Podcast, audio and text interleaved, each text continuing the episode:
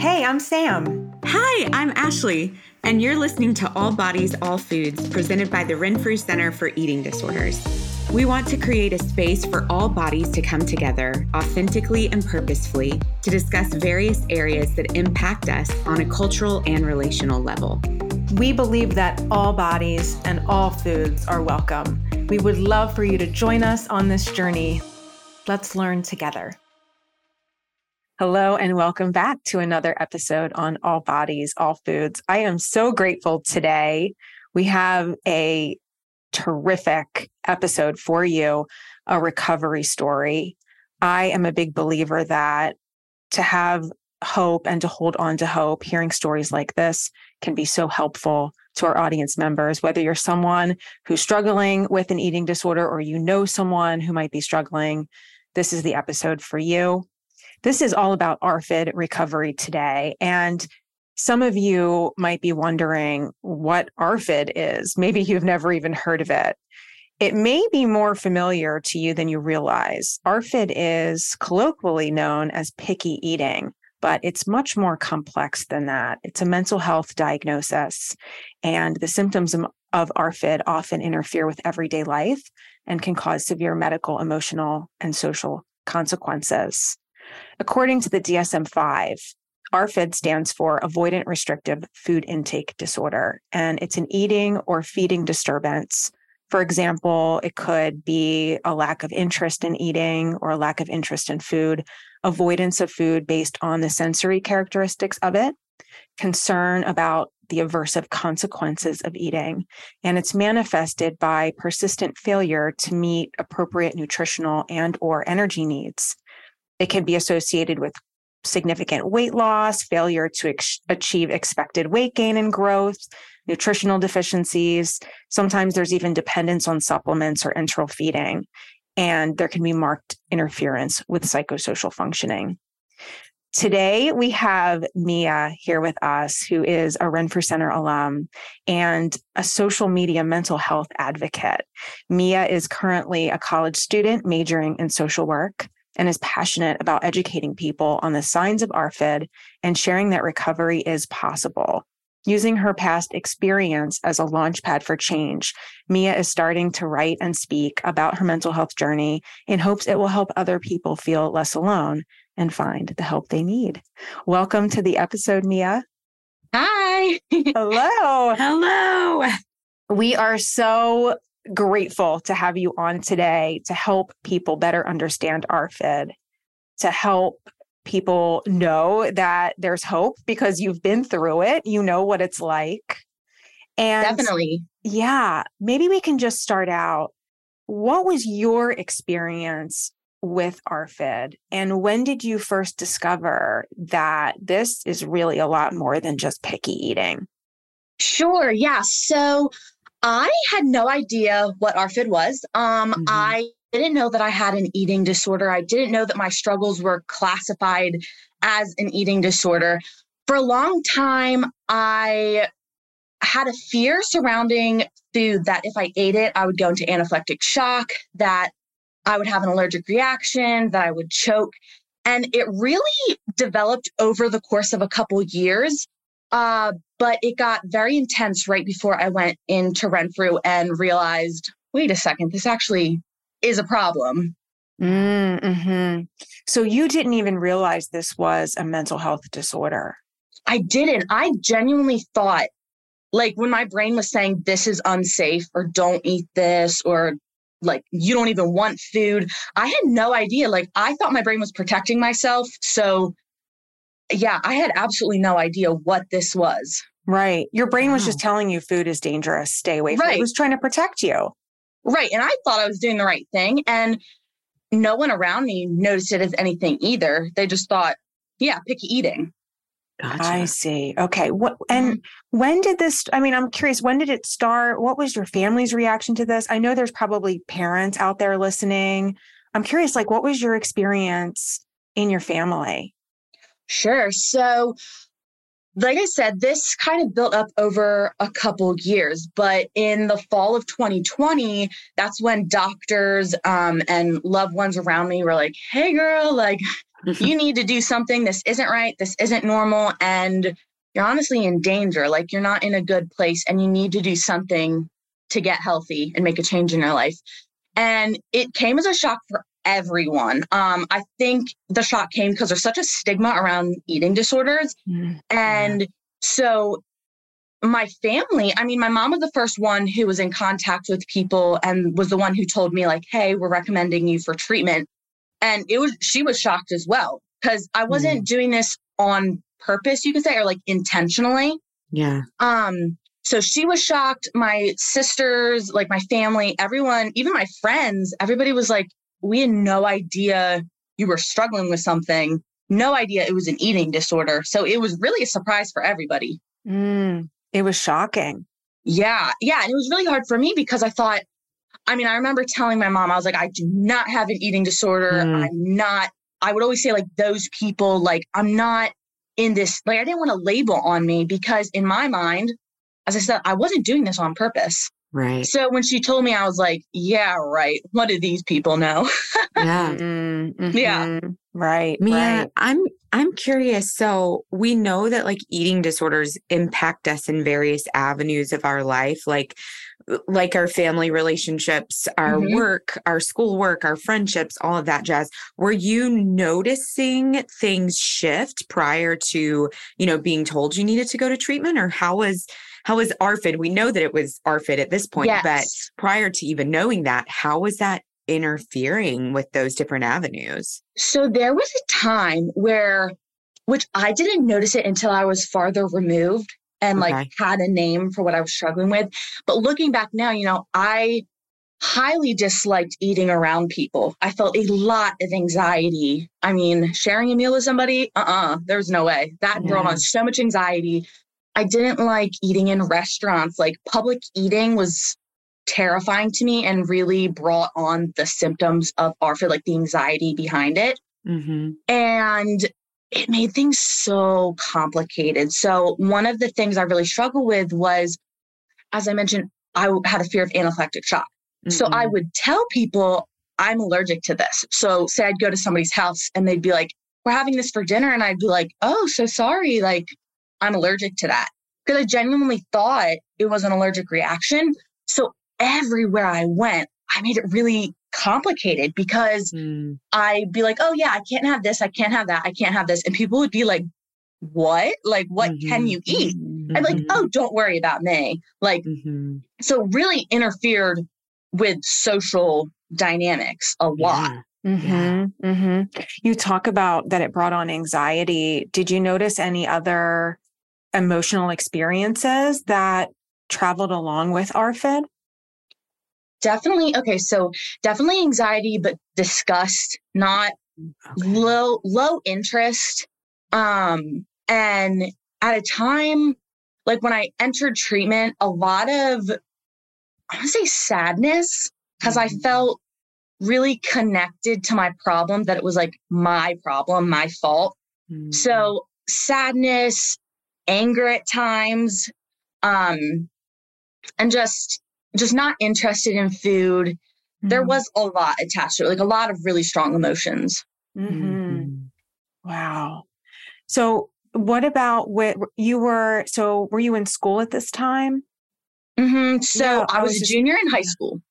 And okay. what? And do you think it was impacting school at all? Or I know everyone's different. For some folks, you know, that denial i think is really common mm-hmm. with mm-hmm. eating disorders and minimization especially if someone is doing okay in school mm-hmm. and i was just wondering what your experience was in school and whether or not ARFID impacted that yeah so i think luckily the my peak point when i was really really struggling with ARFID it was right after covid so i wasn't okay. actually like totally in school Mm-hmm. I think if I had been in school, it would have impacted me a lot more. Um, mm-hmm. But in a way, it was a, a different set of challenges because I was just at home surrounded by like food, by on my schedule. Like, if that makes any sense. I don't know if that does.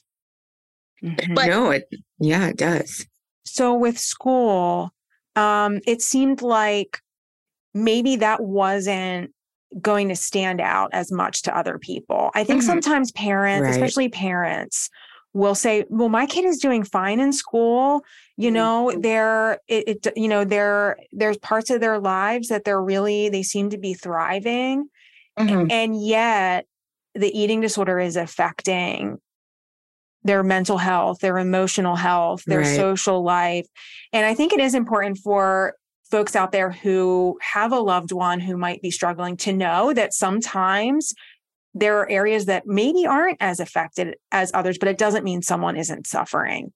Right. And I think that's where like the denial really played a huge part because yeah, to everyone else, I looked like I had it all together. Mm, my grades were fine, my social like relationships were pretty good, and I seemed like I had it all together.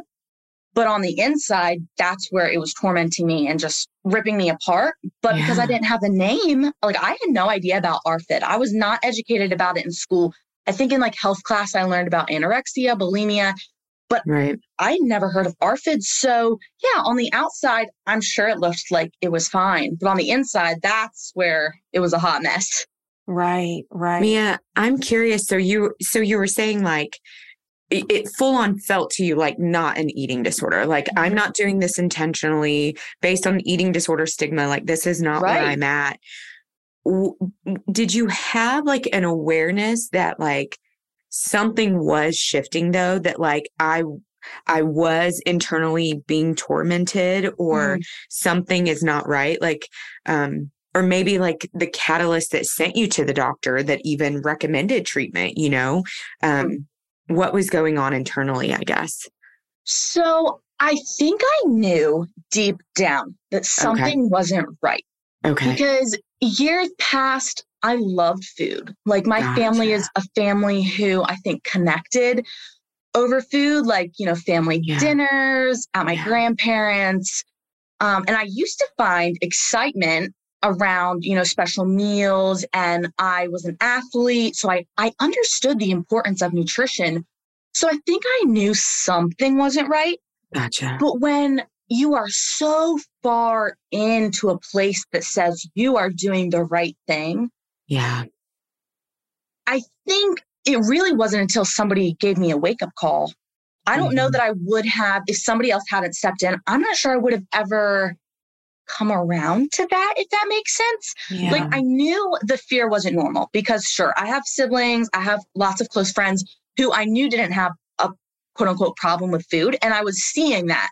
So gotcha. I knew something wasn't like normal, but I don't know that I knew or really believed, I guess would be the better word, that it was like a problem or mm, something that needed help and treatment. Yeah. Right. I think that's so helpful for our listeners to hear because, especially like you were mentioning, you were a junior in high school. Mm-hmm. And, um, you know, I, when I do presentations, sometimes I talk about eating disorder myths. Mm-hmm. And one of the myths is that, um, an adolescent might be doing this to quote unquote punish their parent right and like mm-hmm. the the reality is it is often it it begins so innocently like you were saying and so unintentionally yeah. um and you really don't know that it's affecting you negatively that much until you are like in the trenches, right? Oh, absolutely. Absolutely. I know when I first entered treatment, I told my mom, like the day I went to Renfrew, I told her, I don't have an eating disorder, but I'll yeah. go. I yeah. mean, I was that nothing's wrong with me. Like, yeah. Wow. And yet something compelled you to give it a go. right? Yeah. yeah. Do you, mm-hmm. Mia, do you remember what was going through your head that first day of treatment? I mean, you're having this thought yes. like, I don't have an eating disorder. I imagine maybe even thinking like, I don't belong here. What kind of, yeah, what kind of experiences were you having that day?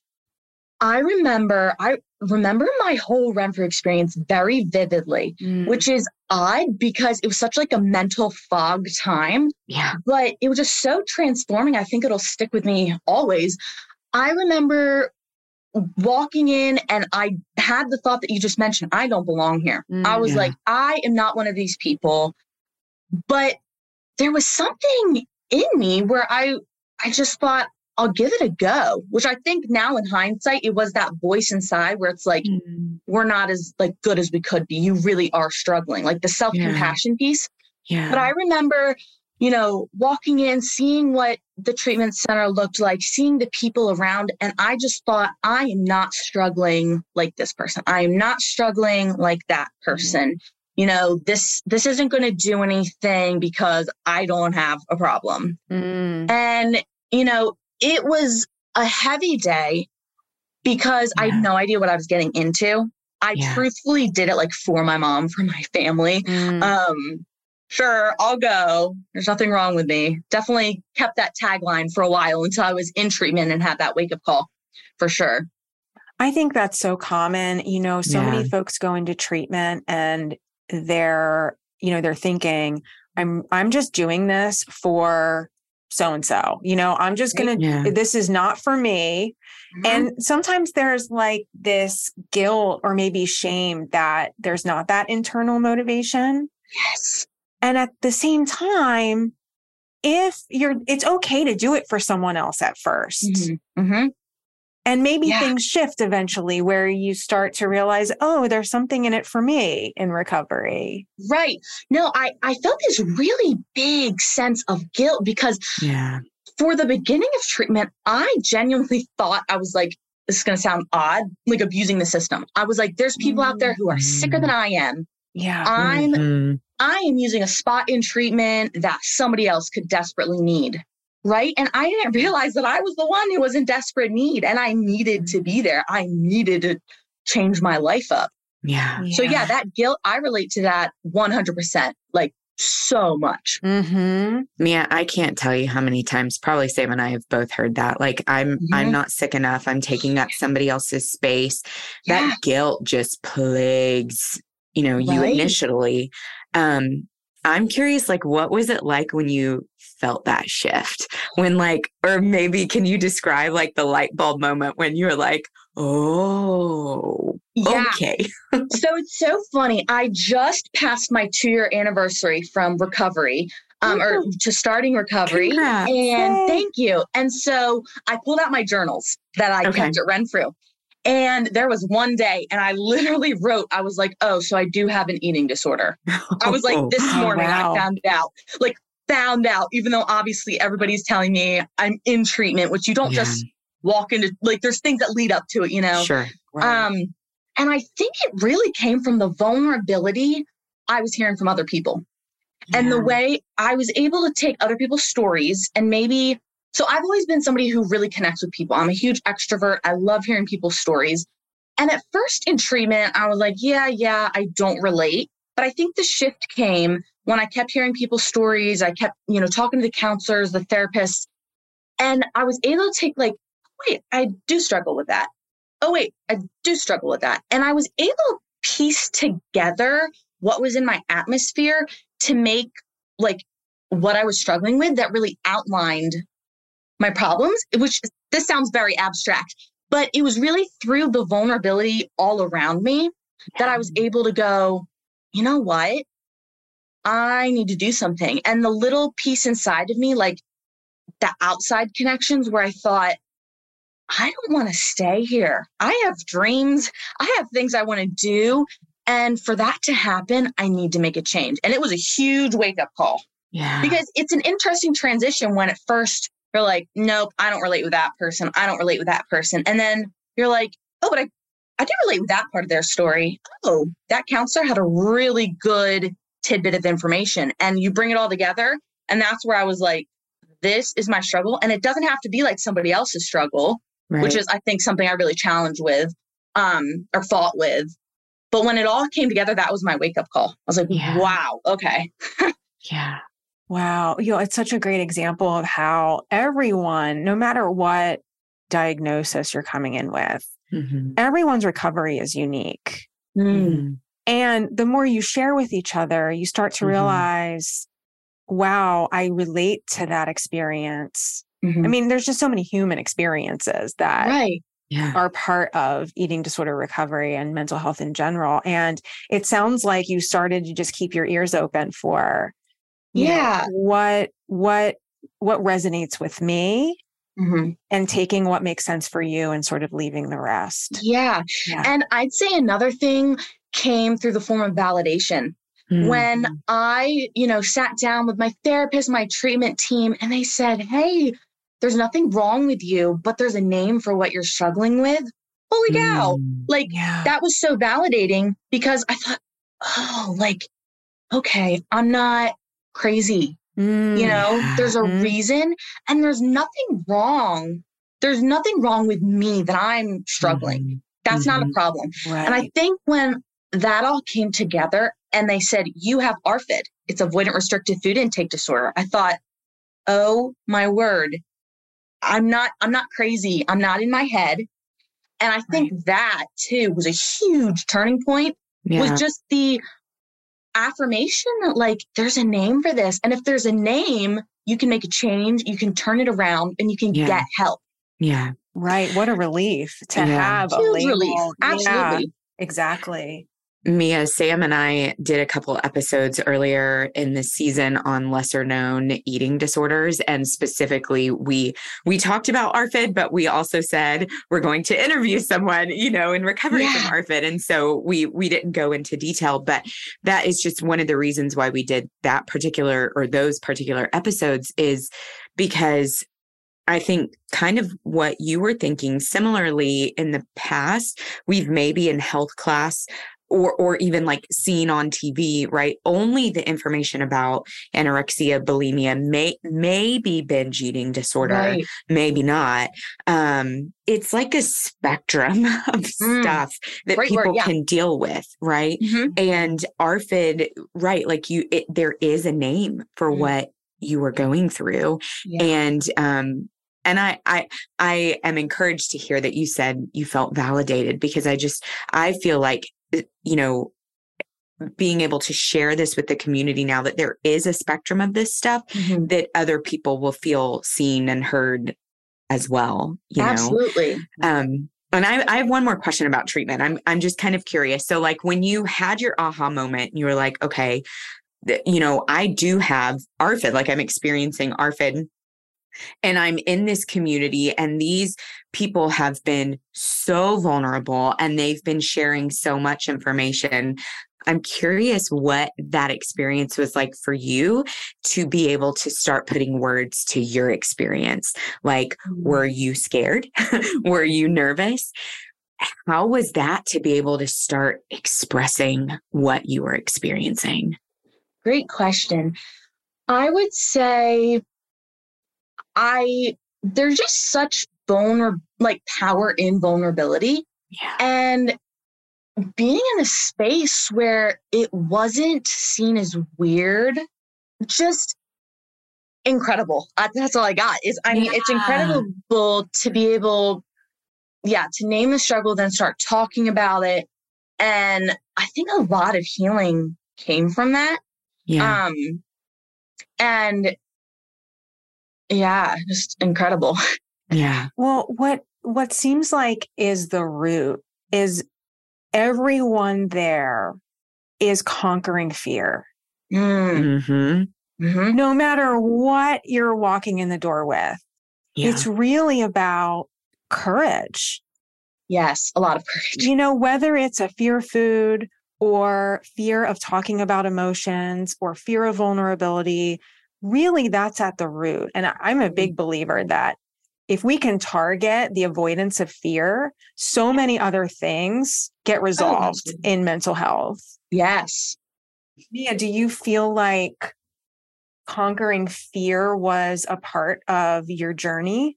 Yes, yeah. 100%. I realized that, you know, I wasn't actually fearing the food, right? The food mm. was the umbrella, you could say. It took the inner work, the emotional work to heal the issues that had been created with food. Like, mm. I wasn't, nobody, I think, is inherently scared of food. There is something that's making you mm-hmm. scared of the food or scared of what the food is going to do. And so my issues attacked you know, what was in front of me, something tangible, something I could control. Gotcha. I think the inner work, the emotional work, sitting down, talking about my feelings, being honest with my therapists, having people speak into me and attack that fear, that's what healed me. Like that's mm. what transformed my relationship with food and transformed my relationship with my body, with my mind. It all came from that work that you do when you're sitting with your emotions, when you're tolerating your emotions, and really dissecting them and seeing why am I feeling this way? What is this fear telling me? What's connected yeah. to this fear? That's, I think, I mean, it's hard work, but that is the work I think that's transforming in recovery. Yeah. Wow. So you were able to do that at Renfrew in in the recovery in the treatment center. So I'm curious, what was that like? Treatment or not treatment wise, but like still kind of overcoming that fear when you stepped out of treatment. Like when you went home um, when you talked to your family to your friends were you able to be vulnerable there? Kind of what was that and or how could they support you right? You know kind of all yeah, of those questions but sure. So there's there was a couple sides to things. So when I left treatment, it was a really hard transition. I think, okay. you know, you're kind of in a bubble, you step out and you're like, oh wow, like I need to do this for real. Yeah, at first it was really difficult, but I think I had an advantage. So this is going to sound weird, but an advantage of the stigma, right? Because I understood what it was like to not be validated, to not have a name. Sure. And then I had the perspective of what it felt like to be affirmed. So I, I was able to bring the two sides together and have grace with my family and friends, mm-hmm. but infiltrate that grace into like sharing with them. Like I just was really passionate about telling them the what I had seen. And I think so their side, like it's all these different pieces, you know, that come together. I, I think of like a puzzle. And some of the things they did to support me were they would sit with me. Mm-hmm. That was a huge thing. Like I I just wanted support. Because when you go from having people all around you, I was yeah. so scared of feeling alone again. Because yeah. I'd worked so hard to not be alone. Yeah. So, you know, having family and friends just sit with me and me be able to share with them and just have them listen was huge. Yeah. I mean, because it's just it's such a heavy thing, right? Like, mm-hmm. and so yeah, it would just yeah. Well, so the, the city, yeah, yeah, the, the power of validation. Mm-hmm. Mm-hmm. Yeah, right. That's something I would definitely go off of. Validation is so so big, like, and I think that's what made my transition home okay. Was me taking the lesson, it's okay to be vulnerable. And then having people who were then educated be able to be vulnerable with, like, hey, like, we didn't know you were struggling with this. And once again, just that whole, that puzzle frame where it's like all these different pieces just come together. Mm-hmm. And, and it shows you that it really does take a village, but it takes a lot of inner work too.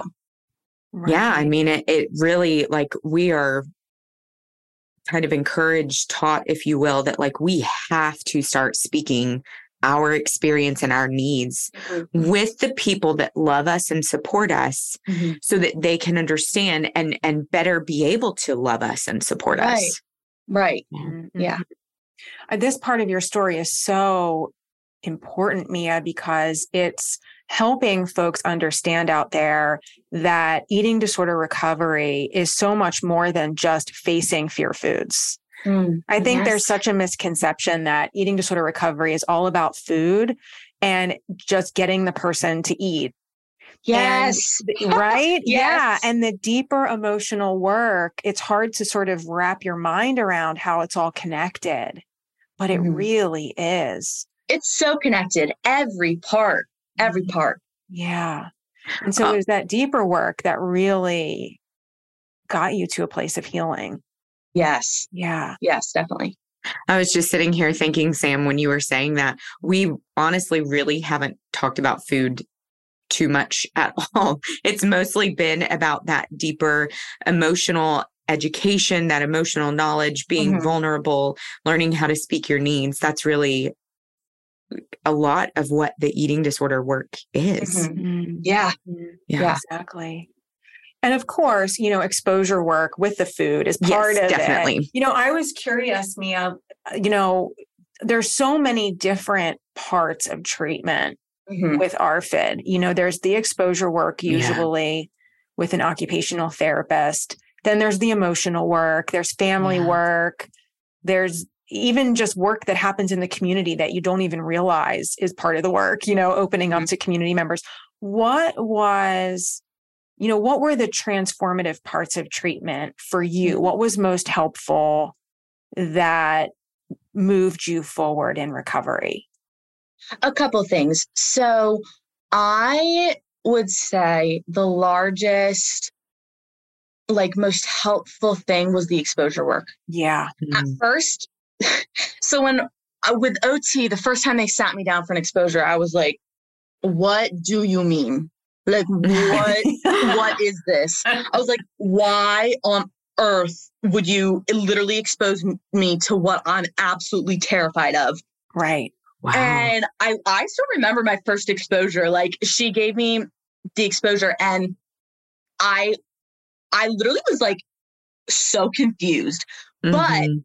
I would have to say exposure work, life changing. Wow. I'd never heard of it before. I did not understand the concept at all. But once it was explained to me and I really, you know, tolerated those hard emotions, it that was transforming. Like absolutely. That so that was incredible. I really loved the one-on-one therapy yeah. getting to those deeper issues. Um, I loved the different groups. I thought were great because, as we mentioned, like the I, I had only ever heard of a couple eating disorders, and so the groups where we were taught about all these different aspects were Mhm. fantastic because Yeah. that's how everything came together for me. Yeah. Mhm. I loved art therapy was incredible for me. That was so amazing. And I just really love like the hands-on helping me like see my emotions Yeah. in these different groups was just amazing. The whole therapeutic atmosphere was nothing I'd ever experienced before. And so I love like at Renfrew, there was all these different pieces and there was all this different space I could walk into, but all the different spaces were helping me with the one goal, which was recovery and getting better. Mm. So I honestly, there were so many, like I couldn't name just one part of treatment that was really, really helpful. Those are just a few. I mean, it just all came together and was life changing. Mm, Yeah. mhm. That's Well, incredible, Mia. Art can be so powerful. It's Yes. you know we don't think of all- you know we when we think of therapy, I think many people just think of talk therapy. And art therapy is a totally different way to express your emotions using a completely different part of your brain. Yeah. Mhm. And it can be so powerful. I'm glad you found that so helpful. Yeah. Lots of learning, lots of learning, but Mhm. really beautiful. Did So, your Mia- family? Oh, yeah. Did your family have to do work too? Yes. Yeah. Yeah. 100%.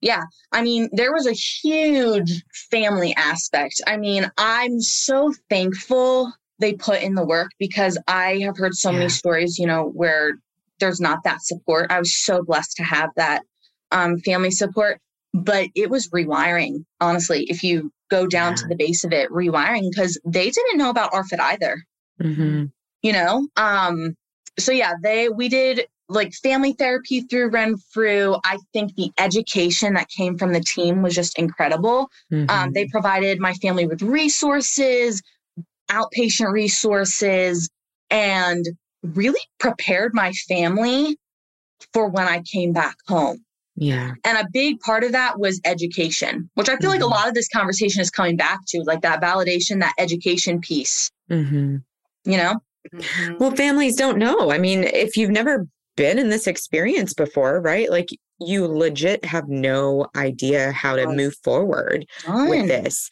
So the educational component is so imperative, not only for you as the person that's in treatment, but also for that whoever your support system is. Mhm. Um, because they're, you know, you're you're being inundated in treatment, Mia, like mm. constantly, you know, information yes. is flying at you. Your family is not, though. And right. so making sure, right, exactly, making sure that they are getting those educational components, having those family therapy sessions with you, reading some outside resources, like that's so helpful. And I, am thankful that your family was able to do that as yes, well. Yeah. So helpful, so important, just such a large aspect of learning you yeah. know and you just you have to be willing and you just there's just so much out there and it's just i'm just so passionate about it that people need to know. Yeah. People need to be educated because yeah. otherwise there's so many people who are going to struggle yeah. if we keep this mindset of like there's only this issue and this issue you know? We need to name things. I'm just so thankful yeah that i had that support system around me. Yeah Mm-hmm. So I'm curious, what does recovery look like, Mia? What does life look like for you now? it is so beautiful. I yeah. love, I always get so emotional when I think about like my time in treatment, the hardest times versus now, because these are the days that I dreamed of. I mean, yes. I would sit at Renfrew, I'd be journaling, you know, talking about how I had this exposure, that exposure. And then I'd be like, but I really can't wait to do this. I really yeah. hope one day I can do that. And now I'm here. And it's like, it's incredible. I yeah. love it. You know, I love social gatherings. I love advocating. I love using my experiences as a launch pad. Um, I, it's just, it's so beautiful and so fun when your mind is not focused on like scary food. Yeah. I don't know how other, how else right. to say it. Like it is so freeing to realize that this is an important part, sure, but it is such a small part in the scope of like how big life is, how much opportunity is out there. So yeah, I just I am a busy gal. I love to keep things, you know, fun and fresh and do a ton of things. But I'm just so grateful. Like, recovery gave me all of this. It's letting me study mm. something I love in college. It's letting me have these re- healthy relationships, um, you know, travel, be involved in my community. And it's just incredible. Like I, I now love life. There was a time I was just in a bubble of so much fear, never thought things yeah. were going to change, yeah. wanted them to change, but was scared. And it's just, it really makes my heart full to see that it is so possible to have a life that you mm-hmm. love mm-hmm. and to have a life that you're not scared of. You're not, you know, controlled by something. Yeah it is mm-hmm. just a really beautiful thing to feel free. And I'm just so thankful that recovery gave me that freedom. Ah, that is, that. that. warms my heart. Oh, that's I feel like a round of applause. I know, that's Mia, there are people probably out listening to this episode and they're struggling silently with ARFID. Mm-hmm. mm-hmm. What do you think they need to hear? It is okay to struggle. Mm. There is nothing wrong with you. You mm. are not a bad person. You're not broken. This is just one little part of your story. And if you can have, you know, those that 30 seconds of courage to pull somebody aside and say, "Hey, really struggling with this. I it's really, you know, hindering me. It's it's not helping me. Um I'm scared of this. I need help with this don't be afraid. It is really scary. But if mm-hmm. you can just, or if you can get help yourself, you know, go on the internet, do a quick Google search, you know, Nita Renfrew. If you, if this resonates with you, there is help out there. You are not alone. I know everybody says it, but you truly, there are so many people who can help you, so many different avenues that can make your life easier. And you 100% can learn to grow past this fear, to channel this fear and make a change for your life. It's absolutely possible. And it's hard now, and it might be hard for a while, but you absolutely can make a change. You can get help. That's what I would say. That's what I know that's what mm-hmm. I needed to hear. Mm. But really want to emphasize it is okay to struggle. Mm. That is okay.